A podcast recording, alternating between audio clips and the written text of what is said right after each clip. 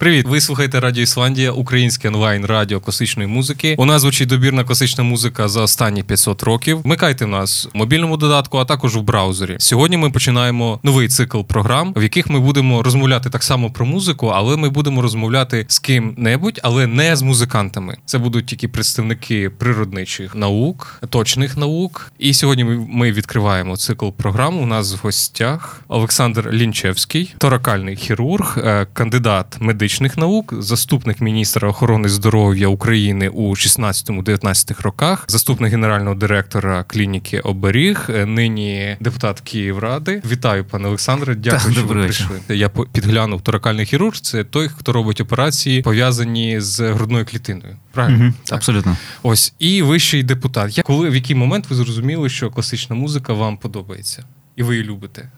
Це давня історія. Ну, звісно, річ, щоб батьки віддали в музичну школу. Віддали, не ви захотіли. Е, не може нормальна дитина в 5 років захотіти грати на скрипці. О, Боже, 5 років. І перші, тобто 7 років музичної школи, е, це ну я не скажу, що прям так з примусу, але треба віддати належне батькам, які знаходили способи мотивувати і е, ну якось і якось ці 7 років от протримався. Це ви ж знаєте, це прокляття скрипаля. Якщо піаніст він сів зразу виходить все. вже зразу да, вже зразу виходить і вже зразу, тобто на сімейному якомусь вечорі, ти вже зразу граєш, і ти вже людина. То скрипаль через 2-3 роки він тільки починає попадати пальцем, значить, і не, не мазати принаймні. Смачок тримати правильно треба. Та це катастрофа. Так, аб, е, абсолютно. І ну десь наприкінці школи вже музичної ухтишка молодець, тобто зіграв Вівальді. Ай-яй-яй. Тобто, ну я перебільшую, звичайно, тобто є дуже здібні діти, є дуже здібні е, які грають просто чудово. Але з піаністами ну це не рівняти. Тобто е, піаністам простіше. І звичайно, коли дитина грає на скрипці, грає, грає, а виходить, ну. Прості, доволі доволі прості п'єси. От, е, І скрип переважно. Треба треба знаходити треба знаходити якісь внутрішні мотиви, от як це, е, як, як ці роки вони мають пройти. Тому вони забулися в пам'яті. А пам'ятається те, що я якось сталося по обміну. Я потрапив вперше до Франції в 89-му році. І я потрапив до е, родини, де ну мамою цієї французької родини була викладачка е, музики. Е, в ліцеї Ферма, того, котрий теорема Ферма, вона викладала там власне музику, і от звідти власне все і почалося. Тобто там прийшло розуміння, наскільки це круто, наскільки це цікаво, і покотилося. Чим вона вас надихнула? Ну тому що я розумію, в музичній школі в радянські часи це була як підготовка олімпійських чемпіонів. Це була підготовка на результат. Ти повинен е, дійти до академконцерту, зіграти добре, потім розбір польотів і ось так по чекпоінтам. А я розумію, що це не можливо не особливо вас надихало. А от у Франції що саме вас надихнуло може, і зачепило? Може співпало, може це знаєте, такий віко, там 14 років усвідомлення е, і вже починаєш е, ну відчувати якусь музику, відчувати, відчувати там якісь образи, відчувати ну, отримувати задоволення, починаєш розуміти це. Тобто, маючи якийсь базовий набір, тобто е, з музичної школи, елементарний. І, до речі, я ходив в французьку музичну школу. Ох, нам до них далеко було тоді. От, Бо як вони сіли писати диктанти, я думаю, та зараз диктант. Слухайте, я взагалі я я потім знітився. Е, вони з одного програвання о, тобто всі мої однолітки, вони пишуть зразу, і пішло, пішло, пішло, пішло. Я ледь там перші дві ноти, ледь встиг, забув. Вони вже поздавали свої листочки. Я свій навіть і не здавав, я програв повністю, я був найгіршим. От, е, Справді, тобто той рівень е, рівень їхнього е, сольфеджо мене вражав тоді. Я не не думав, що так взагалі може бути. І всі абсолютно, тобто вся музшкола, весь клас. От, Це 80-ті роки, так? Це 89-й, так. Е, дуже сильний. Тобто мій товариш він грав на кларнеті. Ну і він ходить до музшколи у Франції. Я ходжу тут до музшколи. Ми ходили один до одного, але їхнє сольфеджо це досі така травма. Я абсолютно був. Я побачив, наскільки добре вони готуються. А в чому секрет? Я не знаю. Слухайте, напевно, треба просто багато працювати. Е, а викладачі як? Мабуть, якось прихильнішим десь. Ви знаєте, це тоді вражало, і це досі зараз це тим більше вражає. От ретроспективно я йшов до вас на зустріч, і я згадував, власне, а як воно тоді було? От е, тоді е, слухати класичну музику, слухати розповіді про історію музики, звісна річ, і слухати в хорошій якості хорошу музику. Більше того, тобто там навчитися е, відрізняти ну, не лише е, там геній композитора, але і майстерність виконавця розрізняти ухтишка, тобто одне і те саме можна зіграти по-різному, виявляється. Ну і в 14 років це було відкриття нове. То мене тоді зараз вже дивує, наскільки в е, нашими мірками фізмат ліцей, наскільки глибоким було вивчення власне музики.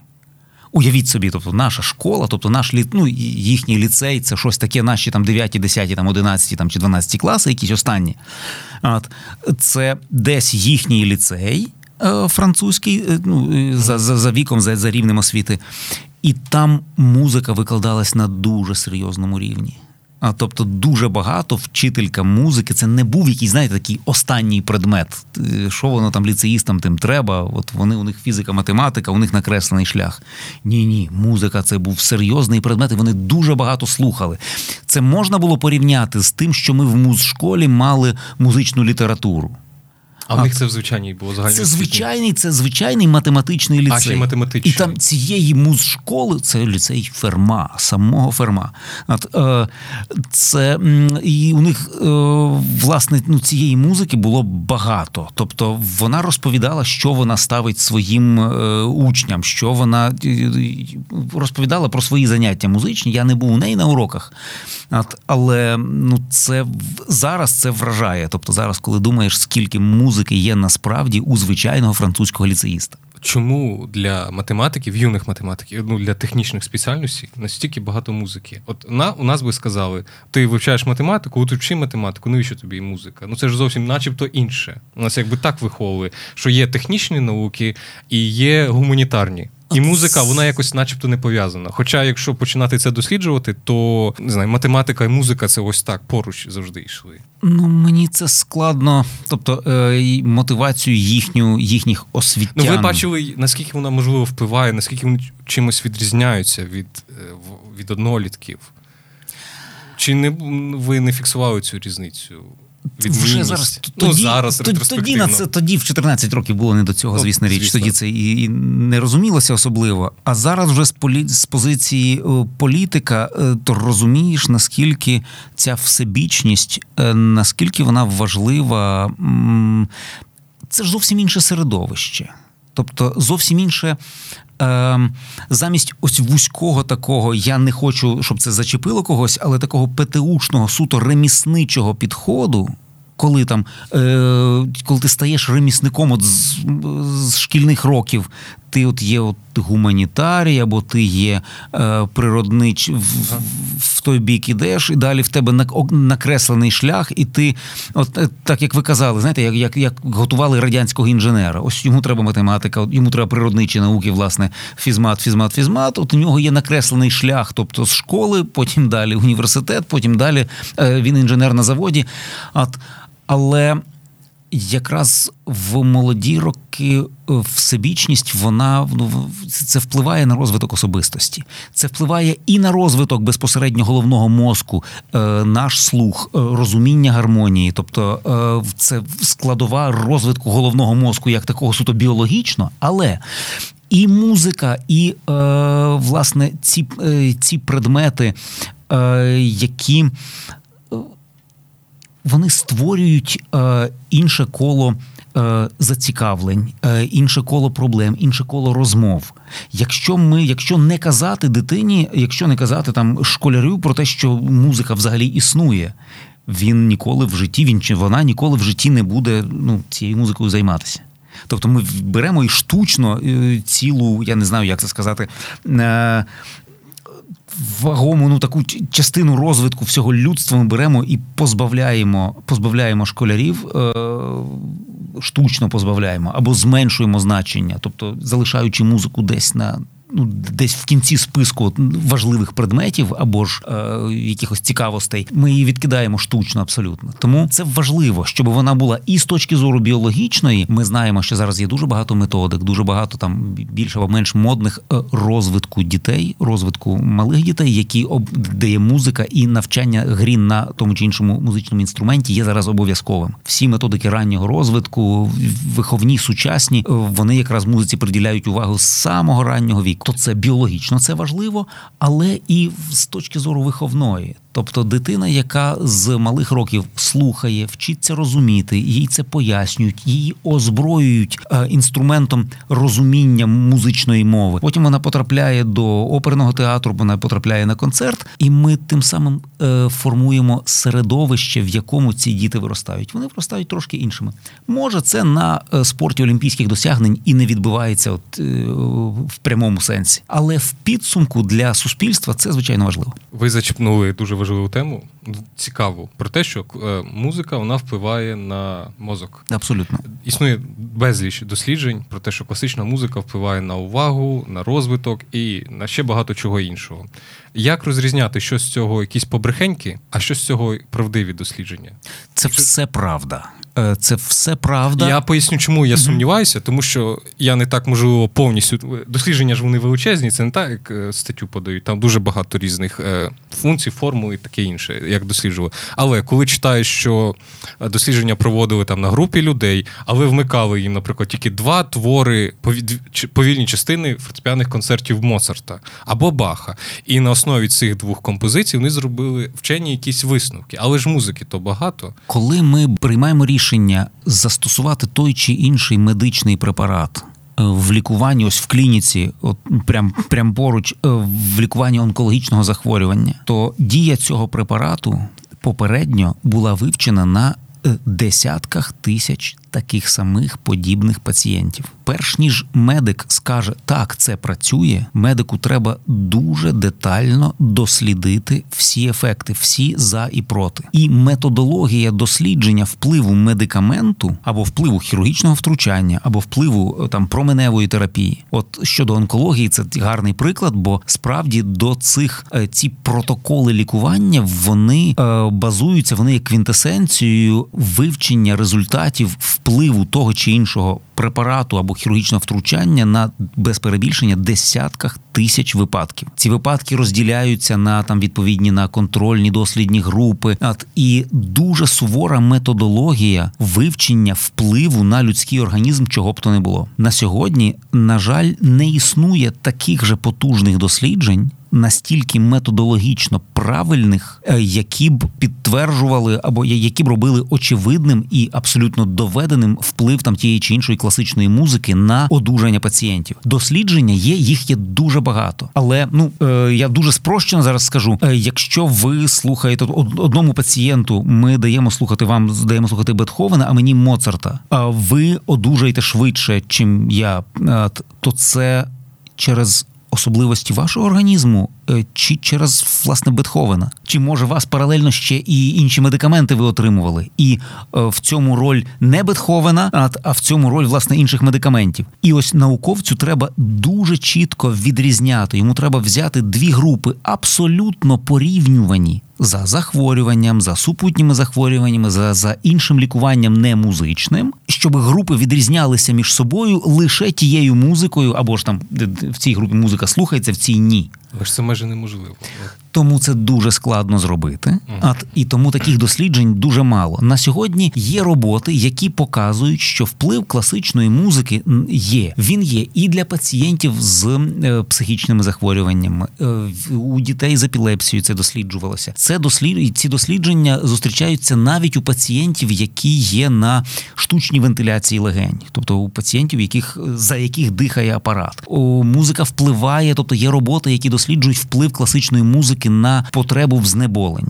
Ефект класичної музики ви на собі, там чи будь-якої іншої музики, ви на собі можете перевірити тоді, коли ви в навушниках чи якось ви слухаєте щось, що вас підбадьорює. От ви знаєте, що музика у вас пов'язана якось з настроєм. Ви ставите музику, і вам вже якось веселіше. Ви йдете. У вас в навушниках е, грає те, що вам подобається, і ви це вже сприймаєте, значить, дорогу на роботу, як як відеокліп. Це якщо я знаю цю музику, якщо я не знаю, якщо я вперше чую. Ви прислухаєтесь навпаки, але е, тут факт, який ваша улюблена музика, те, що вас підбадьорює, те, що ви слухаєте вранці, ввечері, будь-коли, ви можете ви відчуваєте вплив на ваш настрій. Тобто, це очевидно, цей вплив є. Питання у науковців є, чи можна цей вплив музики використовувати ціленаправлено з лікувальною метою.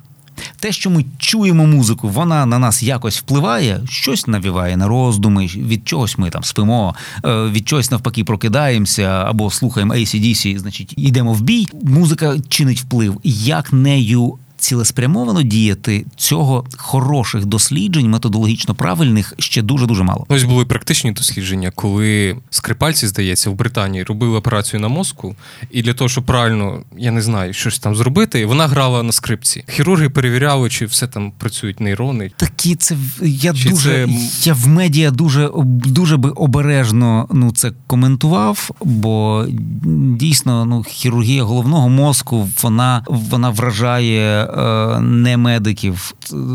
Самим фактом того, що пацієнтів можна оперувати е, без без знеболення, що вони можуть знаходитися в свідомості, але там дуже багато легенд, дуже багато правди, неправди, і я би я би дуже обережно це коментував в медіа, бо потім ну вирвано з контексту, воно виглядає не зовсім професійно з мого боку. Я би до цього обережніше трошки ставився. Добре, тоді спитаю інакше. А ви, коли оперували в роботі, ви вмикали в операційній класичну музику. Є хірурги, які це роблять. Побачили, що і були навіть дослідження, навіть такі дослідження наукові Ось були, якраз його відкрили. Які, яким чином музика впливає на виконання хірургами роботи. Угу тут теж це дуже залежить. На 11% я прочитав угу. в університеті Данді дослідження опублікували і показали, що прослуховування Моцарта та Баха може підвищити ефективність роботи хірурга до 11%. Тут питання, чому, тобто в контрольній групі, чому не пробували е,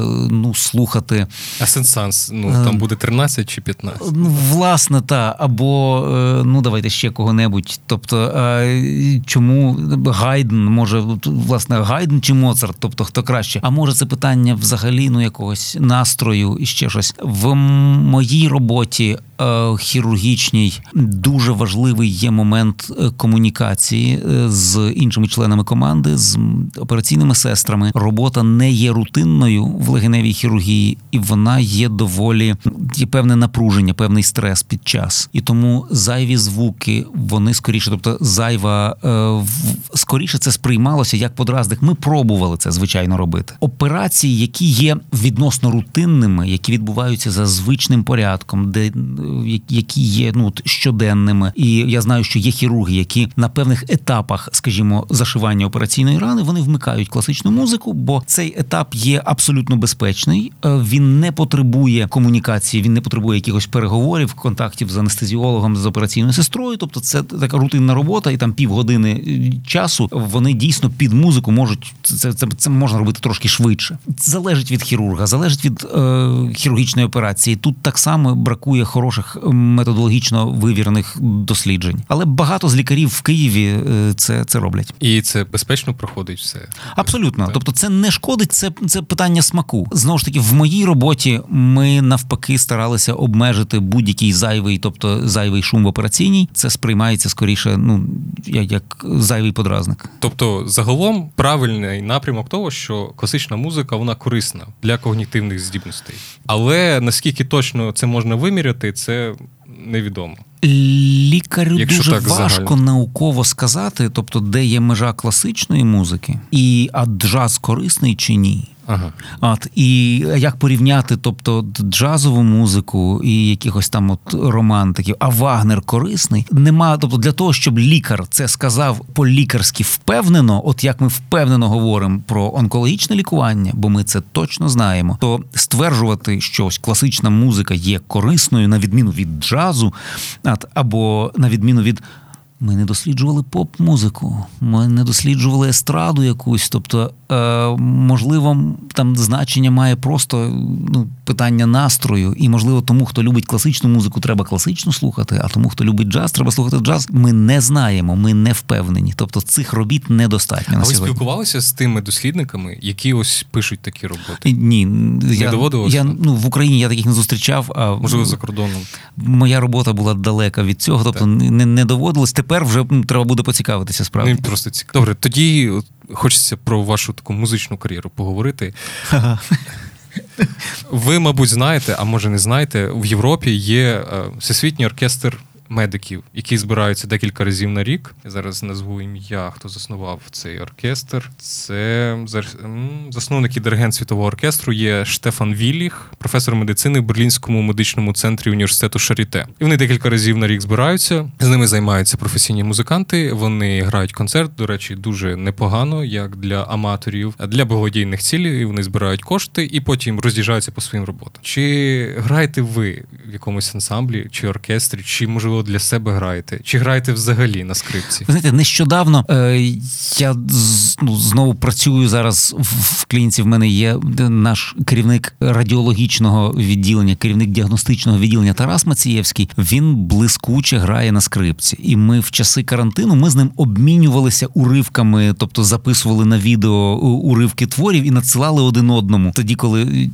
коли під, під час локдауну, то у нас в клініці дійсно у нас в клініці є музиканти і. Е, Тарас грає блискуче, тобто він він майстерно володіє інструментом. Це попри те, що йому нема рівних насправді в радіології. Тобто він це е, величина номер один радіологічна в країні, але ну мало хто знає наскільки добре він володіє інструментом. Мені щастило грати в двох оркестрах. Один оркестр це був якраз дуже вчасно з'явився після музичної школи. Це оркестр будинку профспілок. Уявляєте, колись був були профспілки, у них був свій оркестр в профспілках. І тоді, коли зразу після музичної школи потрапляєш до оркестру, е, потрапляєш десь там на якийсь останній пульт других скрипок, і з'являється художній керівник, власне, диригент, е, з'являються якісь твори, і яких ніколи б в житті ти того не слухав. Але є якісь твори, є їхнє розуміння, і ти починаєш бачити, дивитися на цю музику, відчувати її так, як її відчуває диригент. Ну йдеш за диригентом. Власне, це був такий важливий виховний момент. Хай там рік чи два. Я не пам'ятаю, скільки я вже я, я там грав, але оці репетиції там пару разів на тиждень ввечері це було і приємно, і пізнавально. Я потім дізнався, що ну як потім я дізнався, що нами керував Володимир Сіренко. От, І я собі дуже з того тішуся, та от, що так був такий момент, коли я, будучи медиком е, там чи студентом медуніверситету, я тихесенько собі грав під керівництвом Сіренка. Це насправді він чудово пояснював. Він чудово вимагав. Що ви тоді грали? Я зараз ну важко згадати. Я пам'ятаю ну якісь смішні речі на, на кшталт запорізького маршу, ось цього відомого відомого. Угу. Якісь інші твори я зараз не згадаю, але ну там чудовий був колектив. Насправді, а як от Володимир Сіренко з вами? Працював. Він же ж теж молодий диригент. Uh-huh. Він, мабуть, теж уявляв, що він теж хотів собі, мабуть, берлінську філармонію. Там були дядьки, там там були чудові. Слухайте, там були чудові музиканти. Тобто я був найгірший, наймолодший і на, на самому останньому пульті. Я не пам'ятаю, як я там з'явився взагалі, чого мене туди взяли. Десь собі там в, в куточку собі грав, ледь встигав за за, за старшими якийсь пасаж, значить, там виграти, значить, щоб не щоб не зіпсувати. От але він вчив оркеструванню, тобто він показував, як воно це все взаємодіє події. Для мене це був перший досвід, і ну досвід дуже дуже цікавий. Тобто, тобто він професійно з вами займався. Він він він чудовий. Він насправді, тобто, по тому, як він пояснював, чому цей і цей уривочок має звучати так, а не інакше. І ну це ж весь цей вся ця атмосфера музична, тобто тут духові, е, тут тут є мідні, значить, а тут є дерев'яні, і їхні жарти між собою, значить, і скрипалі, і вся ця атмосфера такий збирався е, чималий колектив. От і з'являється диригент, який диктує свою волю, і ти дивишся, наскільки то наскільки диригент важливий. І як по-різному можна зіграти ті два самі шматочки, значить, які, які там вони не були. Була така історія. Потім Другий оркестр був не менш зворушливий, і але зовсім зовсім невідомий. На жаль, це дитячий оркестр хор. Уявіть собі, тобто диригент Дмитро Гершкович. Він тоді вчився, здається, в Драгоманова. Теж молодий, абсолютно е, молодий студент, е, який мав на мету, він хотів довести собі і всім, що не музичних дітей не буває. І якщо оркестрантів він набирав, ну ясна річ, які володіли інструментами, то в хор він брав всіх дітей, які хотіли в хор а які не хотіли, він переконував і теж брав. Ми дивувалися, тобто діти могли співати ну якусь різдвяну ораторію Баха а, на пам'ять, бо вони не знали нот. Їм ноти були не потрібні. Вони вивчали це. Тобто, діти, які не мали музичної освіти раніше, вони здатні були е, е, співати. Ну там страсті за Матвієм Баха. Знову ж таки, він брав нормальні, нормальний репертуар, брав такий хороший. От. Це монументальний репертуар. А, власне, і якісь уривки звідти, тобто малі малі діти вони грали вони вони співали е, свої партії, вони їх пам'ятали на пам'ять. Вони не мали музичної освіти абсолютно. Або Бетховена з дев'ятої симфонії. Власне, та дев'яту, тобто вони оркестр собі грає, потім хор вступає. Ну, Нічого собі, а оркестр, як ви там справлялися? Витягували, витягували. От, а, І у нас була фантастична органістка Зоя. От я не знаю, як це взагалі можна виступати в е, Олександрівському костьолі. Там е, звук запізнюється на секунду. І вона грала, тобто як вона могла грати в дзеркало, дивлячись, вона вона дивиться на руки е, диригента і грає, а до неї звук долинає вже інший. Я не знаю, як з цим запізненням в секунду там можна було грати. От, Ну і от малі діти приходять в Олександрівський костьол, от якась, ну це вже на генеральній репетиції, звісна річ, і потім і там же виступають. Це Дмитро Гершкович фантастична людина, власне, через оцю свою мотивацію працювати з дітьми. І дуже багато нас пройшло тоді через нього. От і ну, діти, я був вже тоді старший, не зовсім дитиною. От, але той факт, що він створював середовище, де створював колектив, з яким потім ходив в гори в Карпати. Тобто, і весь весь рік ми, значить, ми займаємося, а влітку ми йдемо кудись е, на на, на якийсь там боржавський хребет. От, е, і цілий рух. Е, власне. Він не засвітився ніде, ну аж так, щоб бути відомим. Але для кожного з нас, хто був в цьому оркестрі, хоча хоча б трошки долучився, це були незабутні, незабутні роки. Ви зараз говорили, це які були роки? Приблизно розуміти. Ох. Ну, це якісь 90-ті нульові, напевно. Це 90-ті. Навіщо вам, е, студенту медичного університету, та ви вже були так, студентом? Так. Навіщо вам ось ще було ходити в оркестр, це ж багато часу займає. Наскільки я розумію, студентів-медиків ну дуже серйозне навантаження. Ну, серйозніше, ніж у інших, це допомагає насправді. Е, я переконаний, що якраз така так, таке різноманітне середовище, воно непомітно, невимірювано, але воно створює, воно воно докладається до створення ну, особистості. Якраз змішані середовища це цікаво. Це важливо. І якщо вже говорити за медичну освіту, то е, медична освіта не повинна відбуватися в медичному університеті. Університет має бути якраз спільний для всіх. Кращі результати досягаються в е, класичних академічних університетах, де медики є лише одним факультетом, де їх не відокремлюють в таке собі, знаєте, медичне, ну е, якусь таку резервацію. Там, де медики є частинкою, вони навпаки спілкуються з немедиками. Для медика це важливо бути, е, бути серед інших.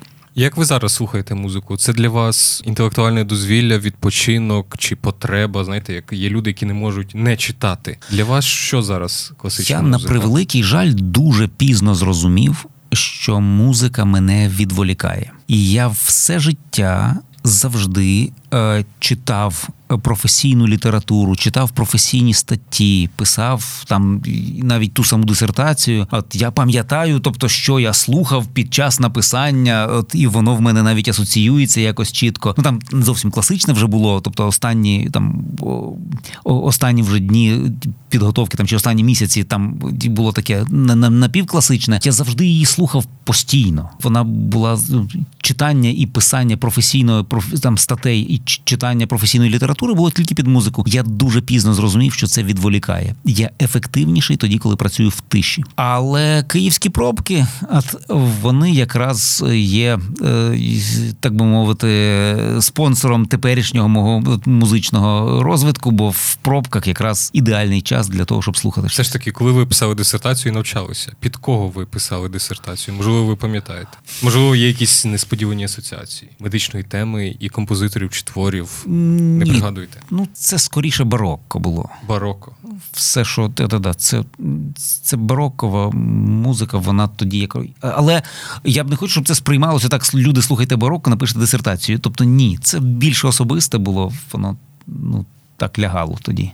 Хто з ваших улюблених барокових композиторів? Знову ж таки їхав у Францію. Там фантастичні музичні магазини. Там годинами можна було просидіти, вибираючи і виконавця, і вибирати і, і, і твори Е, в магазині, там, там, де були компакт-диски. Я дуже багато переписував у цієї своєї французької мами. Тобто з її вінілу я переписував на касету, бо тоді компакт-дисків не було. У мене там ціла, значить, от я вибирав там якісь най- найцікавіші шматочки і переписував собі. Е, Чим добре було тоді з цією ось власне от французькою мамою в цій родині французькій, бо неї були чудові виконавці. У неї домашня, от е, ця бібліотека в вінілу, вона була та там були прекрасні і, і, вінілу, і тоді вже компакт-диски були. Над е, там чудові були виконавці. Там не доводилось. Ну я, я будь-який брав, і він був просто ідеальний. Е, Для скрипалів це ну було дуже важливо. Ну я не знаю. Та, для всіх в усіх випадках це відігравало значну роль. Якщо про барокко казати, я не можу, знаєте, ну як я можу сказати Бах і не сказати Гендель? От Дехто може так собі сказати. Ну, ні, не виходить. Тобто е, я йшов, я думав, я боявся цього запитання, що ви запитаєте там. Три улюблених композитора. Я не скажу трьох улюблених, бо якби воно це від настрою залежить, від да, випадково. Ну, чому вона вас надихає, але музика, саме різні. Тому що барокову музику не так часто слухають в Україні. Вона, от є класична музика, в принципі, вона не популярна, барокова музика вона ще менш популярна. Тому що я це цього не знав. і- інакший ідеал звучання. Вона ж відрізняється. Все ж таки, коли слухаєш Вівальді в такому історично інформованому виконавстві, воно дещо по звучанню відрізняється від Моцарта і Бетховена. Те, що якось більш на слуху, тим паче від Ну, Вагнера. Ну, для, для, для скрипаля Вівальді, тобто для це ж ми всі через нього проходимо. Тобто без Вівальді я не знаю скрипаля, який не грає там якийсь там лямінорний концерт, з нього все починається. Тобто це перша така якась крупна форма. А значить, от клавесин, наприклад. Ну, це коли бароковий оркестр, і От, там. от Баховий кон... Бах для клавесину, він потрясний, звичайно. Або Гендель Месія, фантастичний твір, між іншим. Тобто, е, і там є дуже багато, там, окрім е, Алілуї, там є дуже багато цікавих і не, непопулярних, незаслужено непопулярних, але потрясаючих шматочків. От, і його просто береш, ставиш, слухаєш, і воно. Я не знаю, бароко зрозуміліше, бароко простіше. Ну, я Чим? не знаю. Е, ну, Бах взагалі. Я навпаки зустрічаю більше від нерозуміння бароко. Та ну так мені навпаки здавалося, що це ну скоріше я ну не настільки мій, мій смак простіший, і мені ну складніше е, сучасніші твори сприймати. А бароко якраз. Просте математичне, тобто математичний бах. От е, із захоплення, звичайно, е, поліфонія Баха, вона ну це щось це взагалі подія. Тобто в, в музичному і, мабуть, математичному світі теж. От його поліфонічні твори. Тому е, ну не знаю.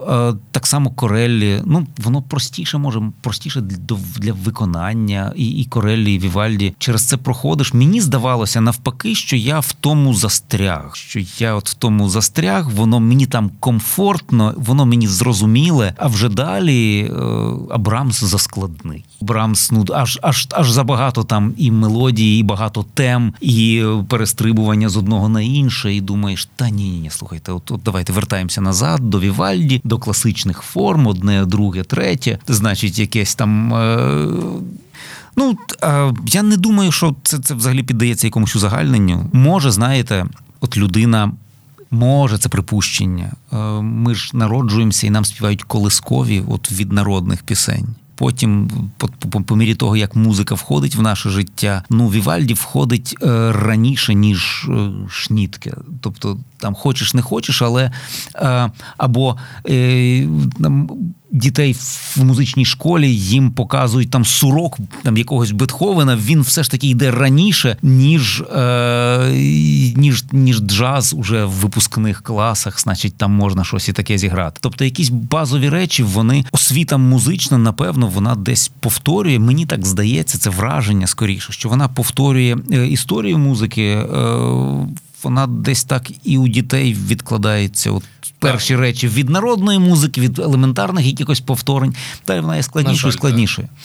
Але ну, бувають. Я, наприклад, колись робив експерименти, коли я викладав в музичній школі, то я дітям малим міг вмикати авангардні твори сучасних композиторів, оркестр, але тільки оркестрові, там де дуже багато інструментів, де ці всі тембри переливаються, і вони з більшою цікавістю слухали цю музику, аніж, скажімо, простенький там дощик якогось композитора чи сурок. А дивіться, який є цікавий виняток, і може, тобто, ну ви маєте цьому пояснення. Е, Якщо говорити про сучасних. Е, Стравінський сучасний ні. Ну, 20 століття ну, цілком ну, можна так. Там Шостакович, ну хай буде хто хтось із них, і їхній е, і їхній сучасник, і от концерт його для Аранхуес? Так. Угу. І наскільки це різна музика, і ну. Наскільки вона не порів... і наскільки легко мені заходить концерт е, цей Аранхуес, і наскільки мені не заходить ні Стравінський, ні Шостакович. Взагалі, тобто воно якось так. Тобто е, Бріттен і Барбер ще от воно більш-менш, а Родріго добре, взагалі ідеально. Тобто, це от моє. І це питання навіть ну якось не в сучасності. Я не розумів, я не можу це вербалізувати.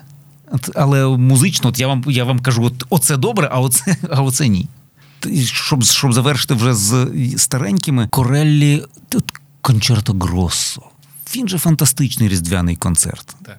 От зараз буду слухати зараз після після передачі чи то після ефіру буду буду слухати саме його, напевно. Абсолютно магічний твір. Е, це е, в 12 варіацій на тему е, іспанської фолії. Так.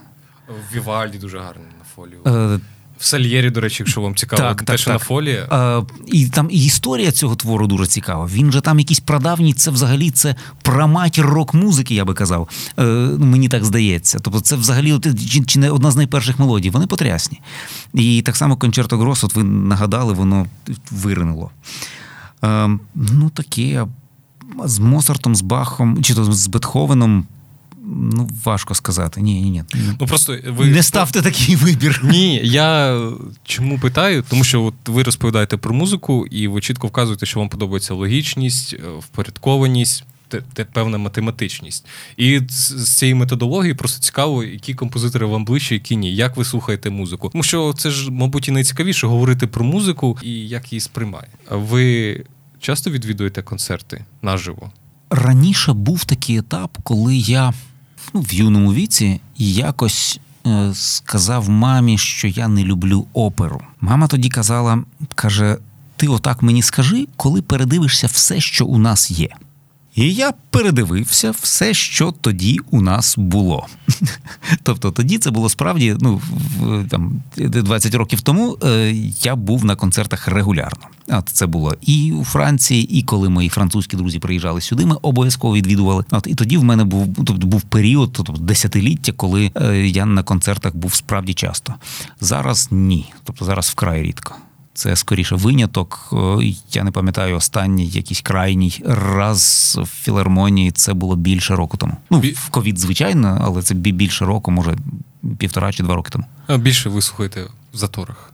Так, ну або при виконанні якоїсь монотонної роботи. А чому в Україні не люблять класичну музику? Складне питання. Я би казав, е, що ну ви, мабуть, теж замислювалися над цим тому що представники вашої професії і там вашого професійного середовища це люди, які не завжди серед них можна знайти поціновувачів академічної музики. Насправді є трошки, тобто є, трапляються. Якраз серед медиків е, і виконавців є, і, і поціновувачі є. Мені здається, що це суб'єктивне дуже враження. Е, класична музика, вона складніша за частушки. Тобто складніша за які за, за поп-музику. Ось заклад, якби в дитину на рівні школи загальноосвітньої чи музичної закладався якийсь базовий інструмент розуміння цієї музики, це як з мовою. Тоді, коли ти наслухався в дитинстві, коли ти навчився цю ці бачити ці образи, навчився отримувати приємність. Далі питання, тобто далі це це, це частинка, це як як вивчив іншу мову. От, Якщо ж цього інструменту немає, то е, проста частушка в телевізорі з примітивним, тобто з примітивною послідовністю трьох-чотирьох акордів, вона сприймається легко, добре запам'ятовується, добре відтворюється. От, І е, ну, набагато складніше там наспівати е, там танець смерті, там сенсанса, ну що-небудь таке. Я йшов просто сюди, знав, куди йду, і я насвистував всяку всяку всячину. От, то я собі думаю, що ну, звичайно, якась е, якась поп-мелодія вона легше лягає. Е, але це скоріше дефект освіти шкільної.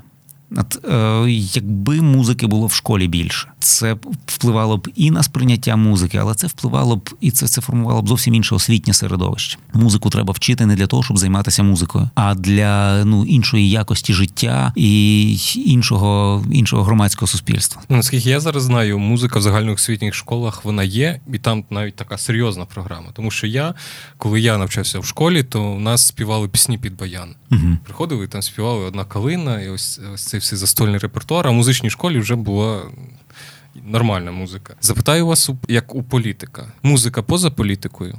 Треба розуміти, що е, ну, музичне виховання, е, музична культура, знаєте, є.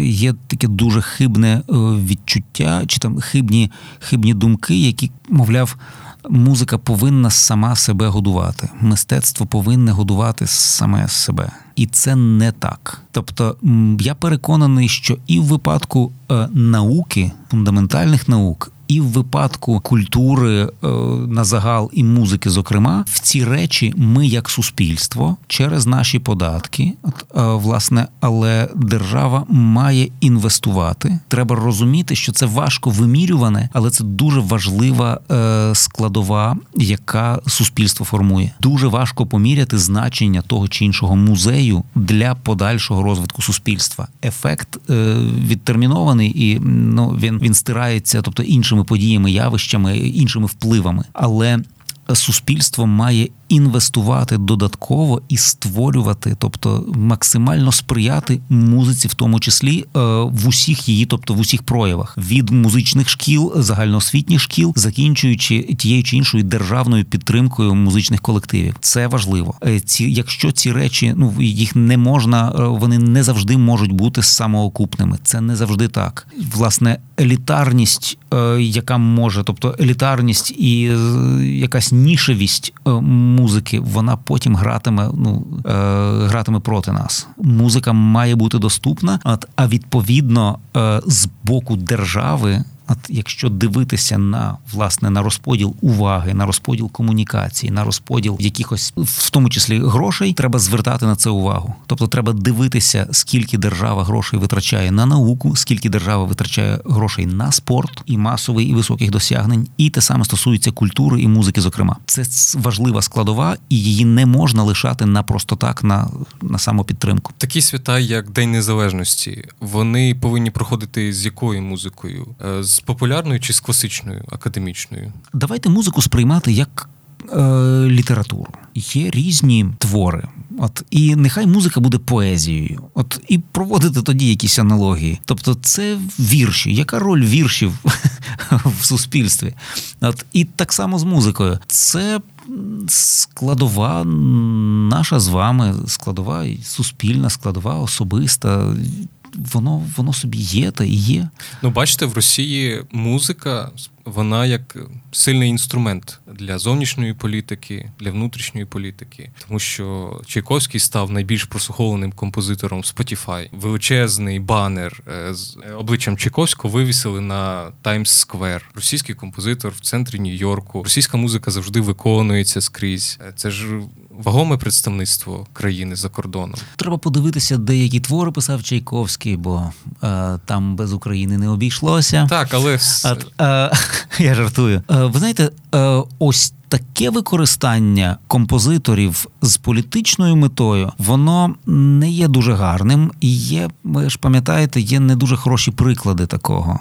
Вони це потім грає дуже проти композиторів, проти цієї музики. Дома історія з Вагнером. І Гітлером, і менш відома історія з Сібеліусом, е, фінським композитором. От, е, орден Геббельс. От, і і так само Гітлером. І ми тепер не знаємо Сібеліуса. Якщо Вагнер ще, тобто. До речі, ця історія не така поширена з Сібеліусом.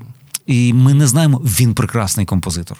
От у нього чудові твори, але він потім, після після того, після уваги Гітлера до нього, е, він мені здається, що це потім вплинуло на поширення його музики. Ну на наших, принаймні, от, е, на території екс-радянського союзу. От це вплинуло, і я про Сібелюса дізнався вже. Я про Сібелюса дізнався лише у Франції. Ну, концерти його скрізь грають. І якось його швидко все ж таки виправдали. Да, ну вам видніше, тобто але ну просто мені здавалося, що ну якраз з політичною метою використовувати тих чи інших композиторів не варто. Композитори, вони чи там музика, вона вона є вона є вища. Тобто Україна краще не використовувати музику для ой, ні, тільки не так. Е, тобто тільки не так. Е, музика має бути. Дивіться, це як ну мені просто цікава ваша думка, не тільки як е, музична, медика, як і політика. Музична пропаганда це кепсько. Тобто будь-який твір, який використовується, чи будь-яка культурна складова, музика вічна. Не можна вічне використовувати, тобто чимось вічним вирішувати якусь свою тимчасову проблему, тим більше закривати якусь свою діру. А дивіться, я вам наведу такий приклад. Він, до речі, дуже свіжий нещодавно вийшов альбом з музикою Валентина Сільвестрова. Ну, це відомий mm-hmm. український композитор, один із ну, таких культових уже живих класиків. Його записали е, цей альбом на лейблі Naxos у Віль... Вільнюсі відомий там оркестр, диригент був, диск розійшовся по Європі, по всім музичним журналістам, критикам. І ось вони пишуть: Валентин Сильвестров е, народився в Ін Київ, представник московського авангарду раптом. Тому що він, значить, якщо він в Радянському Союзі народився, то значить центр був у Москві, значить авангард московський, але не київський. Або коли пишуть там про Мирослава Скорика, то згадують, що він був вчителем, о, учнем видатного російського композитора Кабалєвського. Ну, тобто, це не співмірні речі трошки. Тобто українських композиторів їх або називають російськими, або їх подають в контексті російської музичної творчості. Тому ось агресивна політика музична Росії вона накидає такий темний каптур на сприйняття української музики за кордоном. Тому я власне питаю, чи потрібна можливо е, більш агресивна агресивне використання української музики для пропаганди, для захисту, хоча б того, щоб українське називали українським. Я би більше інвестував в музичну освіту, в музичну підготовку майбутніх українців, щоб не виправляти помилки. Я би звертав увагу. Ви знаєте, добрі громадяни, от, е, розвинені, власне, виховані майбутні, тобто е, майбутні українці, які знатимуть, е, знатимуть всю музику, власне, такою, якою вона є. Нам з ними жити і їм будувати нашу країну далі. І я би ось це вічне, от е, і ось це прекрасне вкладав би зараз ем, і забезпечував би доступ е, дітям до цього найширший і в загальноосвітніх школах, і в школах музичних, і тому би максимально сприяв. Це працюватиме краще, це довговічніша інвестиція. Зараз можна написати статтю в Вікіпедії і там отримати скількись лайків в Фейсбуці. Це тимчасово і минуще. От тобто, треба перейматися, щоб в найдальших селах була була можливість отримати музичну освіту і е, виконувати і слухати. На завершення нашої розмови запропоную вам уявити, що ви приходите на ур... на перший урок музичної літератури або урок музики в загальноосвітню школу. І з якою музикою ви прийдете, яку ви музику покажете дітям для того, щоб вони зацікавилися? Ілон Маск відправив ракетою якусь там машину от, з чучелом, угу. от, і вона собі десь летить. Напевно, якби казати про те, що якимось іншим формам життя треба знати щось про планету Земля, то туди треба би було відправити такий компакт-диск. Ну, нехай це буде на початках от той самий Кореллі з його фолією з варіаціями та з різдвяним концертом. Нехай буде е, Рамо, звідти ж з його. Е, Форе Пезібль, як це, я не знаю, як, а як його ця опера е, Соваж, дикуничий, як її е, правильно казати. От нехай це буде опера е, Рамо. Нехай е, там обов'язково буде Гендель, але з Генделя давайте візьмемо симфонію з Месії. От такий шматочок. От, І якщо Гендель можна тільки щось одне брати, то нехай буде це. З Баха, нехай це би було все-таки ця маленька фуга соль мінорна. Повинні коли в житті не поставити в ефір доричну доричну е, ре мінорну, то нехай буде маленька соль мінорна баха. Нехай це буде. Якщо Вівальді, то концерт для двох скрипок. Е, нехай, якщо це буде перголезі, то нехай це буде стабат матер. Якось так. Я розумію, що це для першого уроку. Ну, якраз ще дотягується і для і для марсіян, і для е, і для музичної школи. Так, щоб не попса. Дикуни Рамо сподобається дітям. Да? Та і точно скажу. І різдвяний концерт теж їм гарно буде. Нехай буде в Моц... якщо Моцарта я не можу обійти реквієм. І хай навіть не не лакримоза, хай все що до неї. Тобто вся ось ця його моцартівська частинка, це це, це свята музика, вона вона має бути це, це обов'язково. Але якщо говорити про якщо говорити про сорокову симфонію, нехай це буде третя частина, а не перша. Тобто, нехай вони почують, що там є друга і третя, і вони прекрасні по-своєму. Е, Якщо це буде Бетховен, то нехай це буде концерт для скрипки ре-мажор. От е, нехай це буде ось цей Бетховен, а не лише сьома симфонія. Якщо це буде Шуберт, то це хай буде маленька дівчинка і смерть. Якщо Росіні, то нехай це буде сонячна меса. Я Паганіні казав.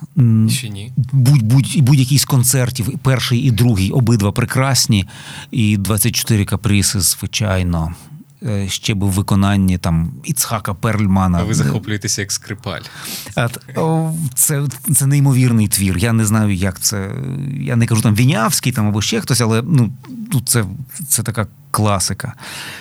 Звичайно, нехай буде сенсанс е, танець, оцей макабро, данс макабро, е, це танець, як його перекладають смерті, чи що.